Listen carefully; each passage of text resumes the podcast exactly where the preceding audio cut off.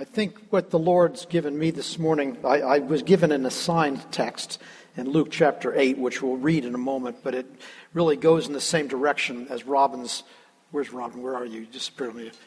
Uh, Robin's encouragement to us to cast our burdens on the Lord. In some ways, this uh, scene or scenes in Luke take us the same way. Our title is What We Can't Handle he can. That's a good, simple title, and I think it holds a simple truth. It's all about Christ's authority. Let's read. It's a fairly, it's a decent length of text, but let's take our time with it. It's about 30 verses, starting in Luke 8 22. We'll have it on the screen. I'll read it. You can follow, listen along. One day he got into a boat with his disciples, and he said to them, Let us go across to the other side of the lake. So they set out. Notice who it is that initiates this journey. It's Christ's idea, even though they run into some problems on the way. It's his idea. Verse 23 And as they sailed, he fell asleep. And a windstorm came down on the lake, and they were filling with water and were in danger.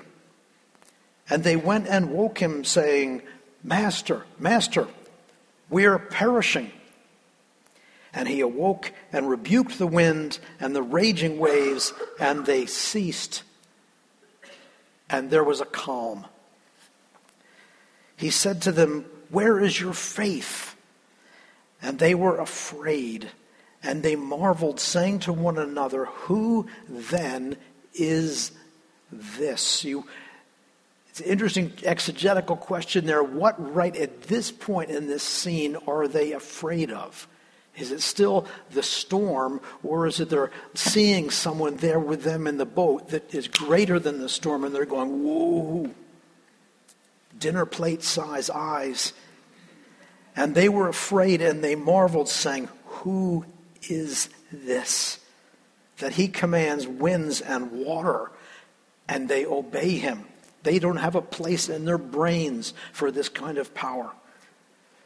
Then they sailed to the country of the Gerasenes, which is opposite Galilee. And Jesus, when Jesus had stepped out onto the land, there met him a man from the city who had demons. For a long time he had worn no clothes, and he had not lived in a house, but among the tombs. What a pathetic way to live. When he saw Jesus, he cried out and fell down before him and said with a loud voice, What have you to do with me, Jesus, Son of the Most High God? Interesting, the man somehow, or the demons, knew who this was, even his name. I beg you, do not torment me. For he had commanded the unclean spirit to come out of the man. For many a time it had seized him. He was kept under guard and bound with chains and shackles, but he would break the bonds and be driven by the demon into the desert. Jesus then asked him, What is your name? There's even authority, you know, in doing that. Like if a police officer accosts you for some reason and say, I want some ID, it shows he's got authority. Now Jesus says to these spirits, What is your name? And he expects them to answer. And he said, Legion, for many demons had entered him, and they begged him not to command them to depart into the abyss. Now, a large herd of pigs was feeding there on the hillside, and they begged him, Jesus, to let them enter these. So he gave them permission. Then the demons came out of the man and entered the pigs, and the herd rushed down the steep bank into the lake and drowned. When the herdsmen saw what had happened, they fled and told it in the city and in the country. Then people went out to see what had happened. And they came to Jesus and found the man from whom the demons had gone. I love this. Sitting at the feet of Jesus. That's my verse for Lent. I want to do that. I've not been in quite the desperate state this fellow's been in, praise the Lord, but I want to learn to do what this guy does.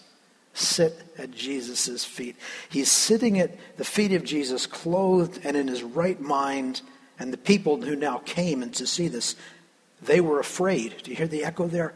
The disciples see his power. They're afraid. Now these people see his power. They're afraid. What's going? Who is this? And those that had seen it and told them how the demon possessed man, those who had seen it told them how the demon possessed man had been healed. Then all of the people of the surrounding country of the Gerasenes asked him to depart from them, for they were seized with great fear. So we got into the boat and returned. The man from whom the demons had gone begged that he might be with him, but Jesus sent him away, saying, Return to your home and declare how much God has done for you.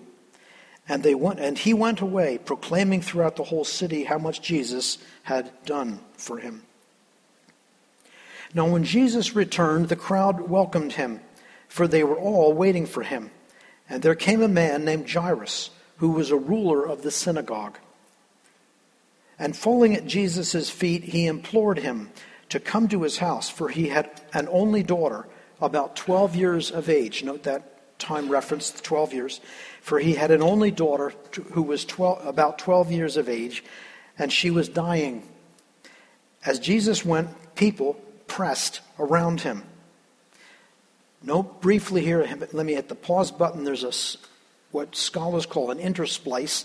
Jesus begins telling a story and it's almost like he cuts the text and he intersplices another story in the middle. There's two incidents that are wrapped around one another. There's the Jairus and his daughter story, but then in the middle of it, in a sense simultaneous with it, is the woman with the issue of blood. And then it goes back after Jesus deals with her, it goes back to the Jairus thing. So there's Jairus, woman with issue of blood, Jairus. That's how it works.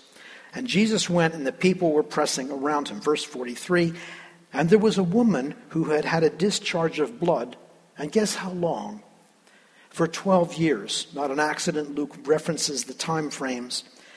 And though she had spent all her living on physicians, by the way, the older and better manuscripts of Luke don't include that line. I'll let you figure that out. He was a doctor. Okay. She could not be healed by anyone.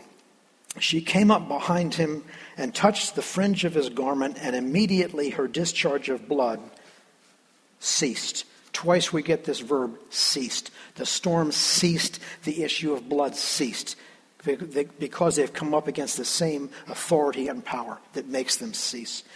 And Jesus said, Who was it that touched me? When all denied it, Peter said, Master, the crowds around you are pressing in on you. What do you mean? There's a dozen people touching you.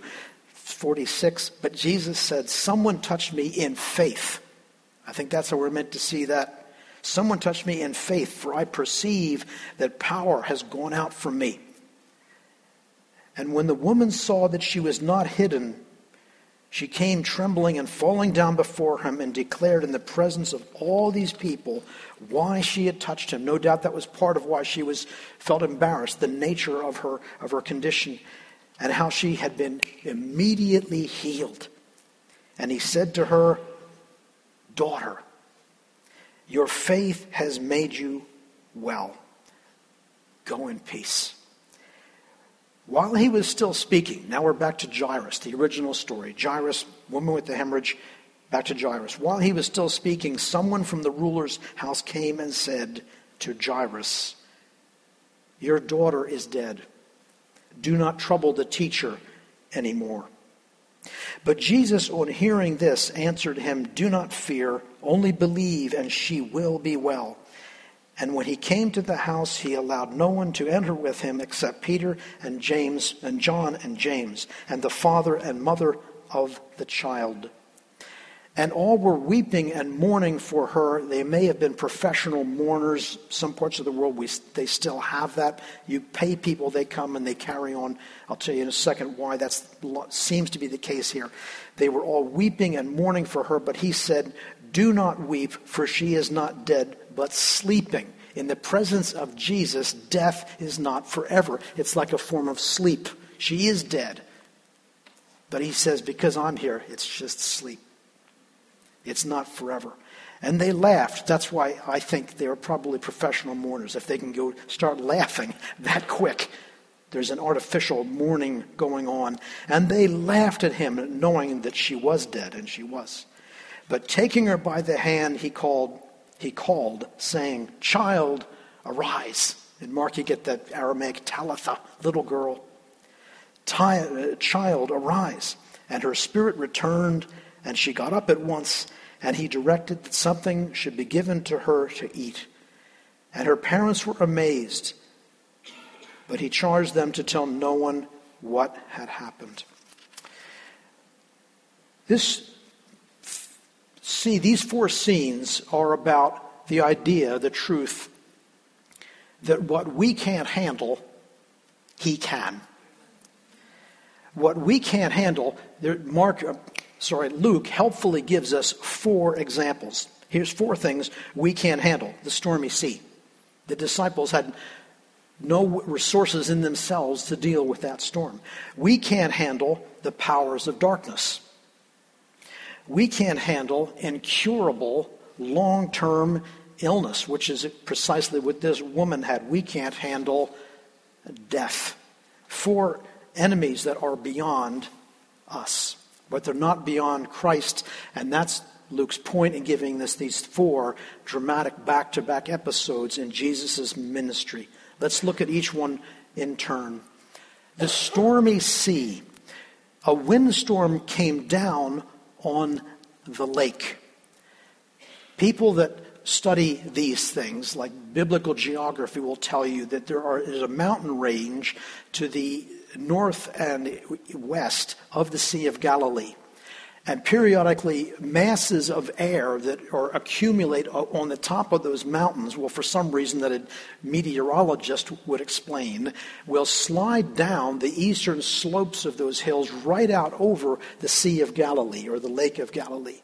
But then there's warm, moist air on top of this, the, the, the lake, and these two air masses collide. And when that happens, you get this collision. You get an immense storm in a matter of minutes. And it happens to this day, I'm told. You can go from a calm, clear afternoon to a massive and very, very, very fierce storm. Hence, Luke describes the storm as coming down. Perhaps it, it even appeared that way. Came down out of the hills onto the lake. The boat's filling with water. The disciples are terrified. Master, Master, we are perishing. We can't handle this.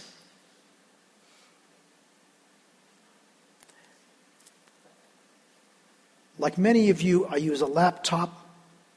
Like many of you, I live in abject paranoid fear of losing documents in my laptop. So I went and I got Dropbox. You know what Dropbox is? You back up your documents. This week I found out I'd been doing it wrong. Don't do this. It's not recommended. It's emerged now. The latter end of this week, I was in a complete state. Asked my wife. I'd been doing something wrong in the procedure of putting it up on Dropbox. And if some of you are familiar with this, you'll know how dreadful a circumstance. This is like 10 storms. I was backing up stuff and I was taking, replacing new documents with old ones. Do you know what that means? It's a good way for lots of texts that you've been working on to go bloop into the twilight zone, never to return. For me, this was a storm. It was something I can't handle. I sat at the table and I said, Master, I'm perishing.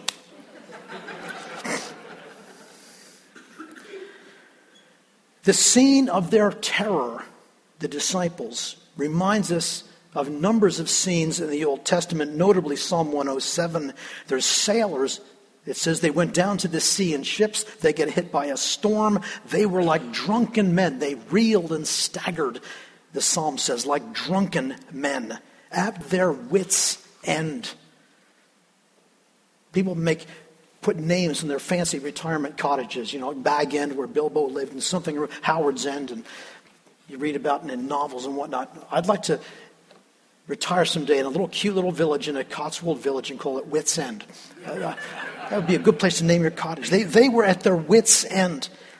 In the Old Testament, the stormy sea becomes an emblem of chaos of danger, sometimes life threatening danger. Psalm 93 the floods lifted up their roaring. Very vivid way that psalm talks about the potentially terrifying power of the stormy sea. Now, against that backdrop, the storm leads sailors to, their, to be at their wits' end. Okay, that's true. But note something else. All God, the Old Testament God, has to do to control the sea is speak. He doesn't have to build dikes, he doesn't have to put up some sort of huge concrete barriers. All he has to do is speak. Let the waters be gathered. Genesis 1, verse 9.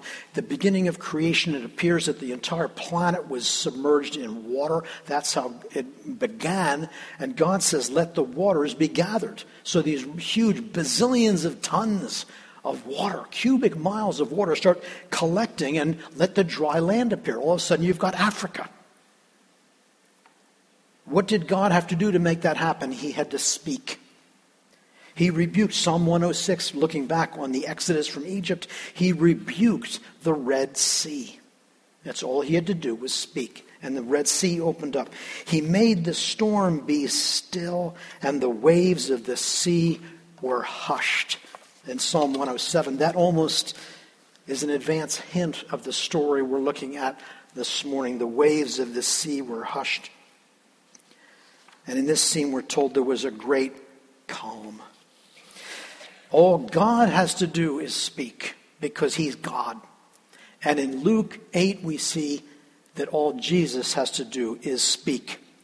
In verse 24, he rebuked the raging waves, the, the, the, winds and the raging waves, and they ceased. That verb cease, note that. And there was a calm. There's no extra charge this morning for these little flyers. Did you get one on your seat? You should have got one on your chair or in your, your bulletin when you entered. This is what I like to call a fridge magnet without the magnet. You've got to take it home, supply your own magnet, put it on the front of your refrigerator alternately. You can tuck it inside your Bible. It quotes the verse I just quoted that's, that's on the screen, verse 24.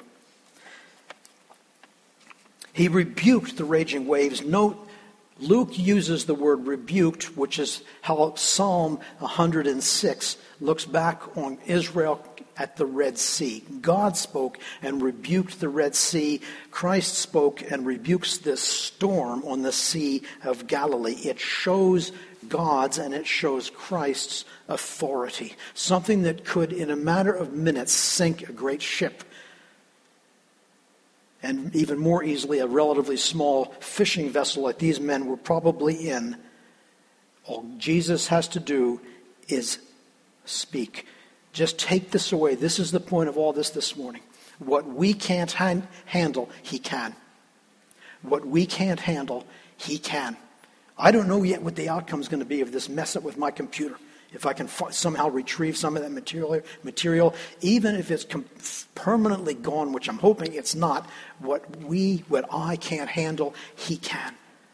Take this away. I'm appealing to all of us this morning. There's maybe things going on or things that you're afraid might start, might start going on, and you think, I couldn't face it if it came to that.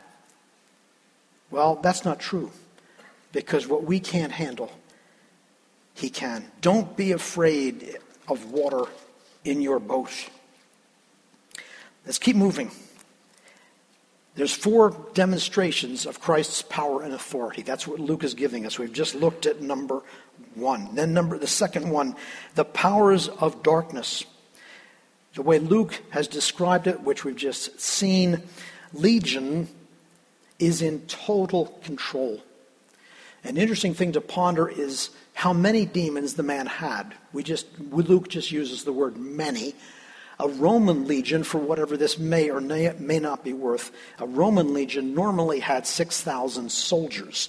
So if this fellow had anything remotely on that scale in terms of numbers of evil spirits, we, as we would say today, he had some issues. Okay, this fellow was, he was, he, he had some problems.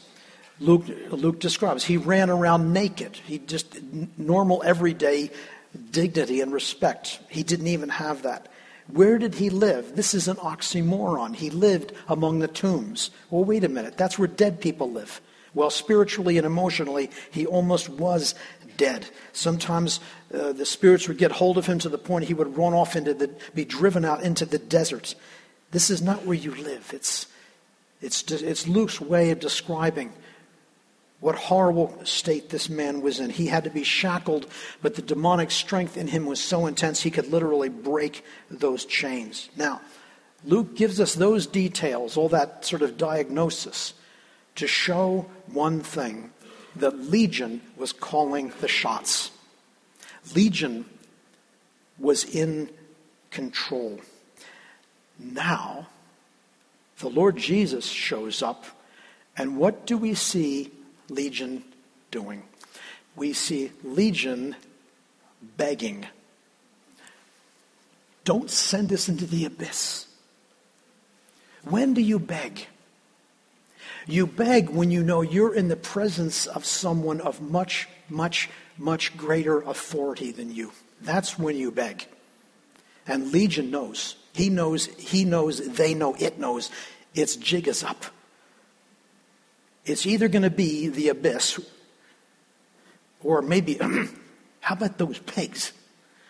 So they think maybe it's a slightly lesser penalty and fate to be put into the pigs than into the abyss. So they're begging. Formerly, they were completely under, eh, completely in control. Now they're reduced to begging. It reflects Jesus' complete and total authority. So he releases the demons. He gives them permission. By the way, that's how Luke says it. He gave them permission. Do you see what that implies? Who's in charge now, Legion? You do this simply by his permission. What we can't handle, he can, because he's in control, Jesus. The, le- the legion goes into the pigs, and the pigs drown. Let's put on our sanctified thinking caps for a moment. We've got here, so far in what we've looked at, two back to back miracles the calming of the storm and the victory over this army of demons. Jesus' power over the sea, and then an enemy arming, an enemy army drowning. You do not get an extra biscuit after the service in the cafe for figuring out what Old Testament scene this recalls. Okay, do you get it? Vict- God's power over the sea, and then an enemy army drowns. Da da da da da da da.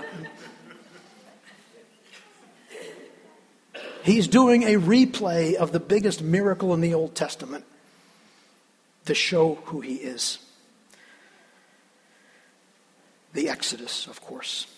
Note also the man's before and after state, the contrast, sometimes for medical things or whatever. You see two pictures in an, ad, in an advertisement before and after. Before, he's naked and he's tormented. After, after Jesus comes and handles what this poor man can't handle, we see him clothed in his right mind and sitting at Christ's feet. You know, for Lent, let me revisit this point. I think for some of us this morning, this is going to turn out to be important in the next month or so. Let's sit at Christ's feet. Just take time, literally every day if you can, and just listen, sit down and say, Jesus, I need you to speak to me today. About my emotional reactions to things to when things go wrong, like computers or something my spouse says to me, or getting caught in traffic on the way to work, or not speaking up when I could put in a good word for the gospel and the authority of Christ in all things. I need you to speak to me. So I'm going to sit at your feet. We get to that point of being able to do that, sit at his feet, because he has authority over all things. Think of the contrast We'll move on now. He's naked and he's tormented. Then he's sitting down at peace, at rest, in his right mind, sitting at Jesus' feet. What we can't handle, he can. Third thing, third battle incurable sickness. A detail Mark gives, we'll come back to, we'll explain it in a moment. 12 years, I think I just said Mark. I meant Luke. A detail Luke gives is how long this woman's had this ailment. It's 12 years. We're told, although, as I mentioned in the earlier manuscripts of Dr. Luke, he leaves that thing about doctors being useless. He leaves that out. Uh, but Matthew and Mark, it's in there all over, uh, clearly established in the texts. Be- because of the nature of her illness and certain prescriptions and proscriptions in the law of Moses, the kind of condition she had would have made her ceremonially, ritually unclean. She was alive, but she was daily drained of life. I'm not a doctor, but I know blood loss drains your energy. You lose hemoglobin, you lose iron. I'm sure this woman would have felt constantly tired alive, but drained of life, daily drained of life. And maybe we can pray for someone this morning. You might not have a, a hemorrhage, but maybe there's, you feel you're being sapped. There's somewhere something is sapping your spiritual energy. You say, I can relate to that lady. She is instantly healed. She touches his garment, she's healed on the spot. He turns around. Of course, he can feel the, the power go out of his body. He turns around. Who was it that touched me in faith? I felt, felt the power go out. Initially, it appears she sort of hesitates. She's embarrassed, doesn't want to talk in front of all these people about an issue of blood.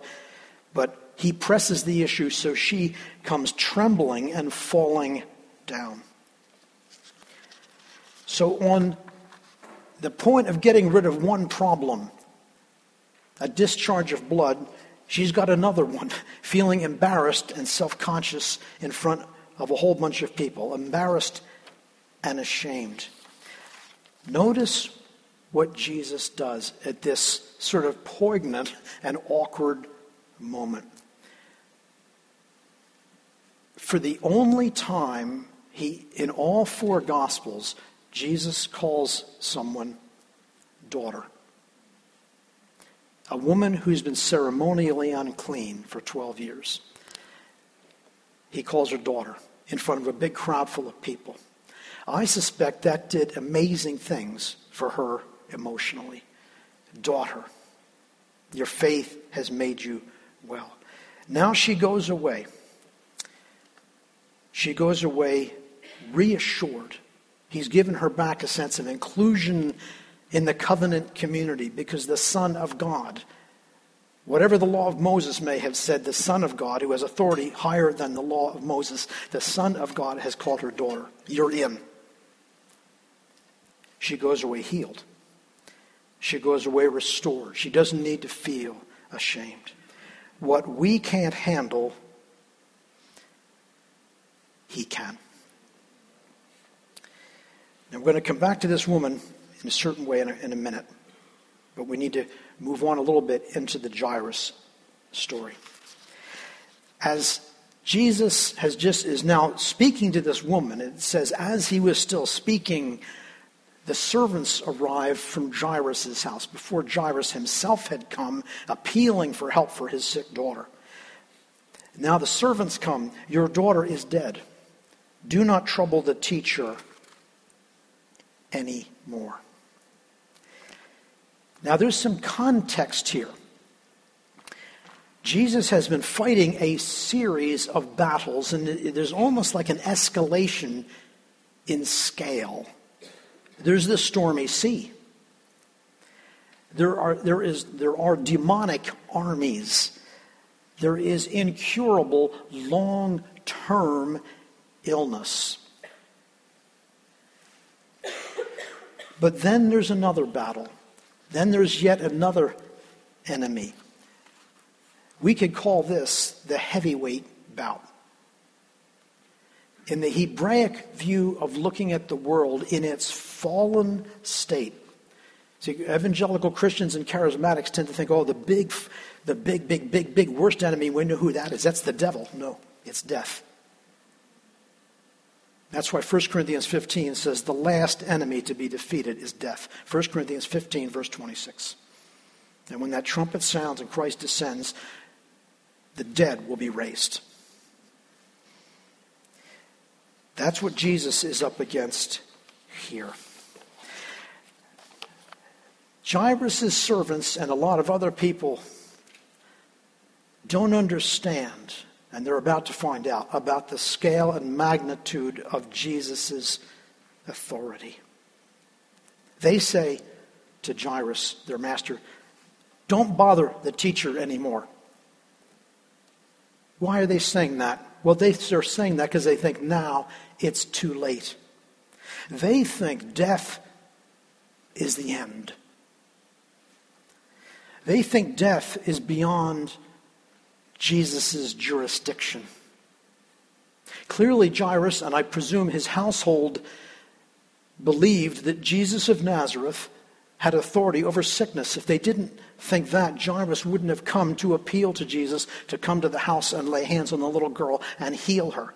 They knew he could deal with sickness, but then they think, oh my, this isn't sickness now. We're under another whole other realm now. The, the, the servants for sure think this is something beyond Jesus' jurisdiction. But Jesus picks up on this little conversation between the servants and Jairus, and he says, Oh, hold on a minute. Let's go to the house. Because he knows this isn't the end. And he knows there's nothing outside his jurisdiction. They come to the house. It's full of these mourners, so called. He says, because he knows that in his presence death is temporary and we will all eventually wake up, even if it's when a, a trumpet that wakes us.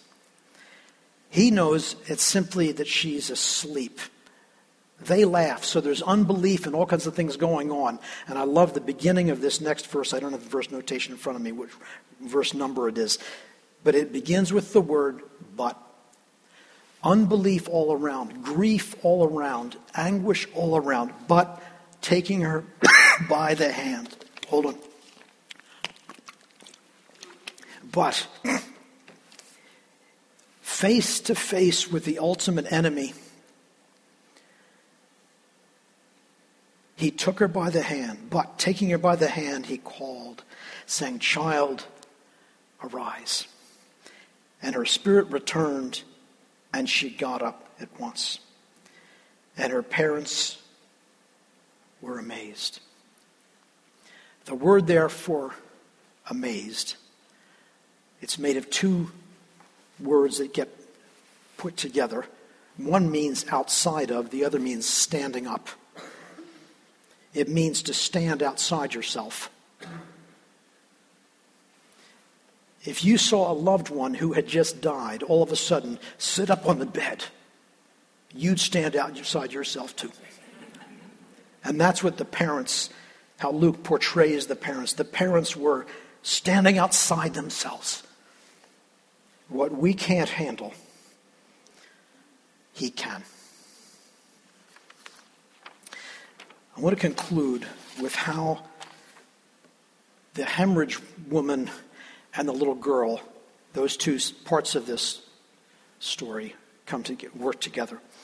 They are two intertwined stories, we get two, there's a double 12 reference. Because together,